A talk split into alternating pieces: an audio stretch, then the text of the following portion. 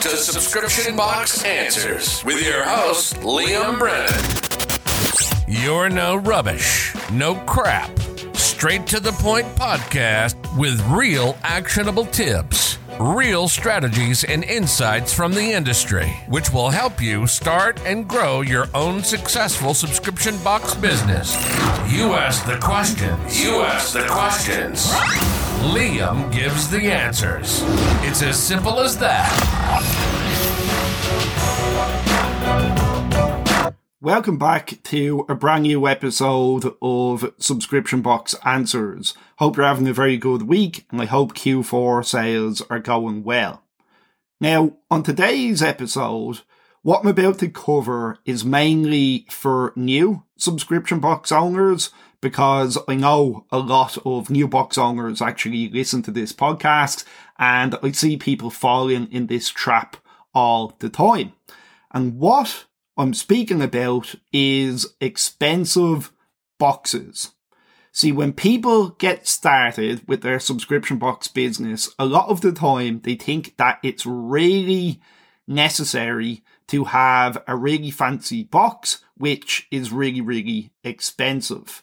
Now, this happens all the time. I always see people talking about it. People reach out to me asking about box design and I'll tell you a story from a few years ago. So I was doing a bit of consulting work a few years back and the companies that I was working with at the time were relatively new and they hired me because they were struggling to grow their business. They just could not figure out marketing whatsoever. They were stuck. They only had a handful of subscribers and I knew the niches pretty well. So I was pretty confident that I could put them on the right track and tell them what they could actually do to start improving their customer acquisition problem.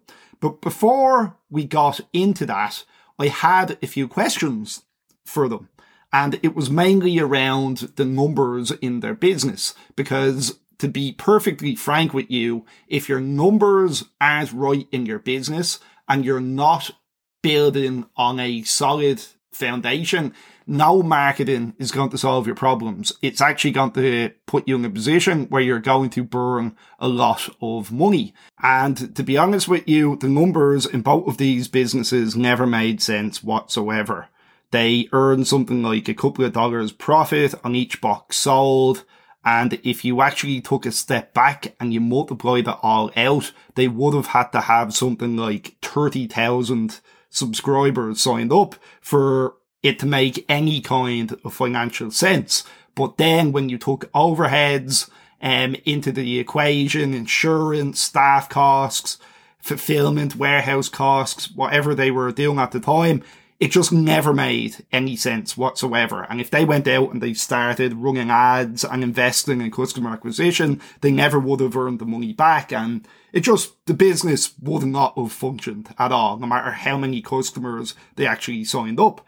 So I asked them to take a look at their costs. I wanted to see a breakdown of what it was actually costing them to fulfill a box. I wanted to know the shipping, the cardboard, the products, the payment processing fees, all of this, because they were charging quite a bit for their box. So this never made any sense. Anyway, they sent me over the financials, and for both of these companies, the amount of money they were paying for a cardboard box was absolutely crazy. It was over $4, which is way too much at any level to be paying for a cardboard box.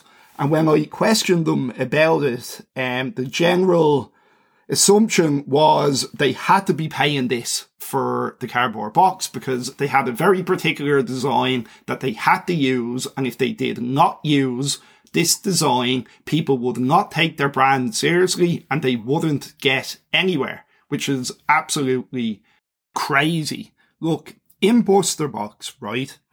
We started off with a brown box with our logo on it. That was literally it. We went out and we got in touch with a number of box manufacturers and all we were looking for was the cheapest box possible with a bit of branding on it, aka our logo.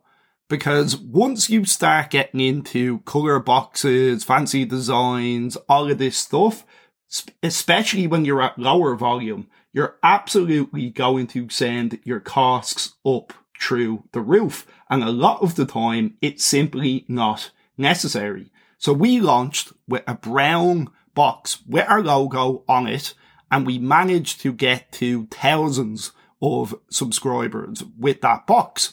Whereas we have had competitors who have invested in these colourful boxes and um, fancy designs, and none of them got anywhere close to the level that we reached. And guess how many people, customers, complained about the brown box in all the time we were using it? Absolutely nobody. Nobody complained because they simply never cared. All they cared about was what was in the box and what kind of level of service we were actually giving them. They were not worried about the brown paper box. Now, I've spoken to so many different box owners in so many different niches over the years, and I've given them this advice, and they've applied it to their own business, and I have never heard one of them come back to me and say, the brown box never worked. Um, our customers are going absolutely crazy. They're complaining about it. They're not happy. No, it's never happened. All that's happened is they've given themselves a bigger margin so they can earn more money.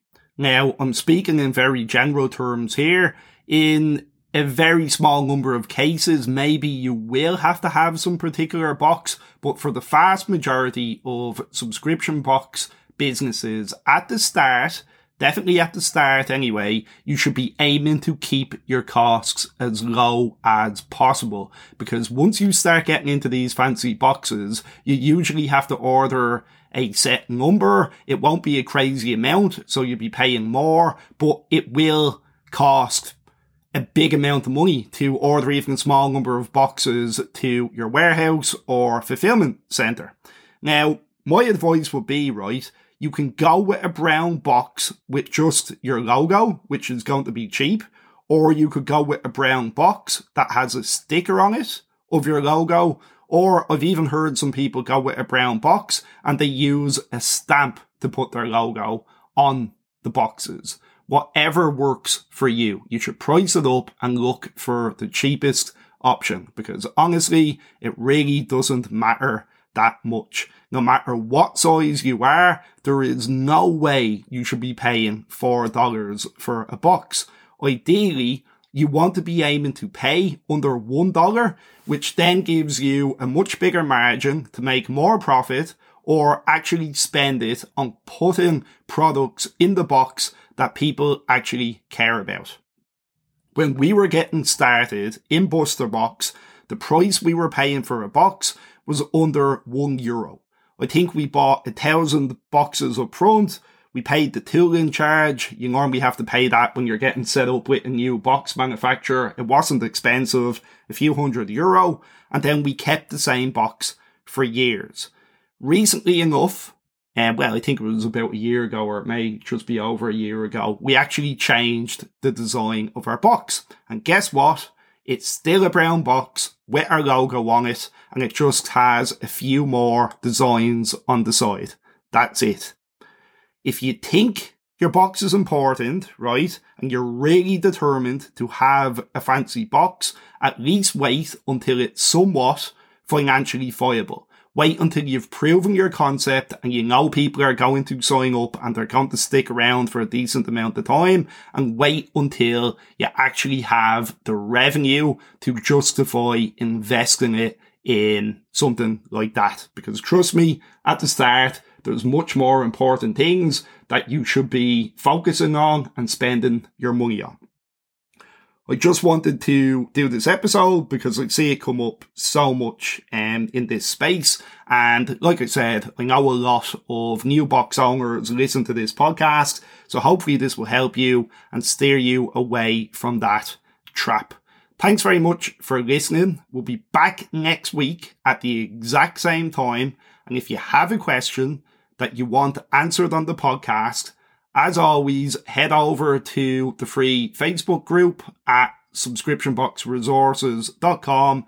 Join there, interact, pose your question, and it'll be answered next week.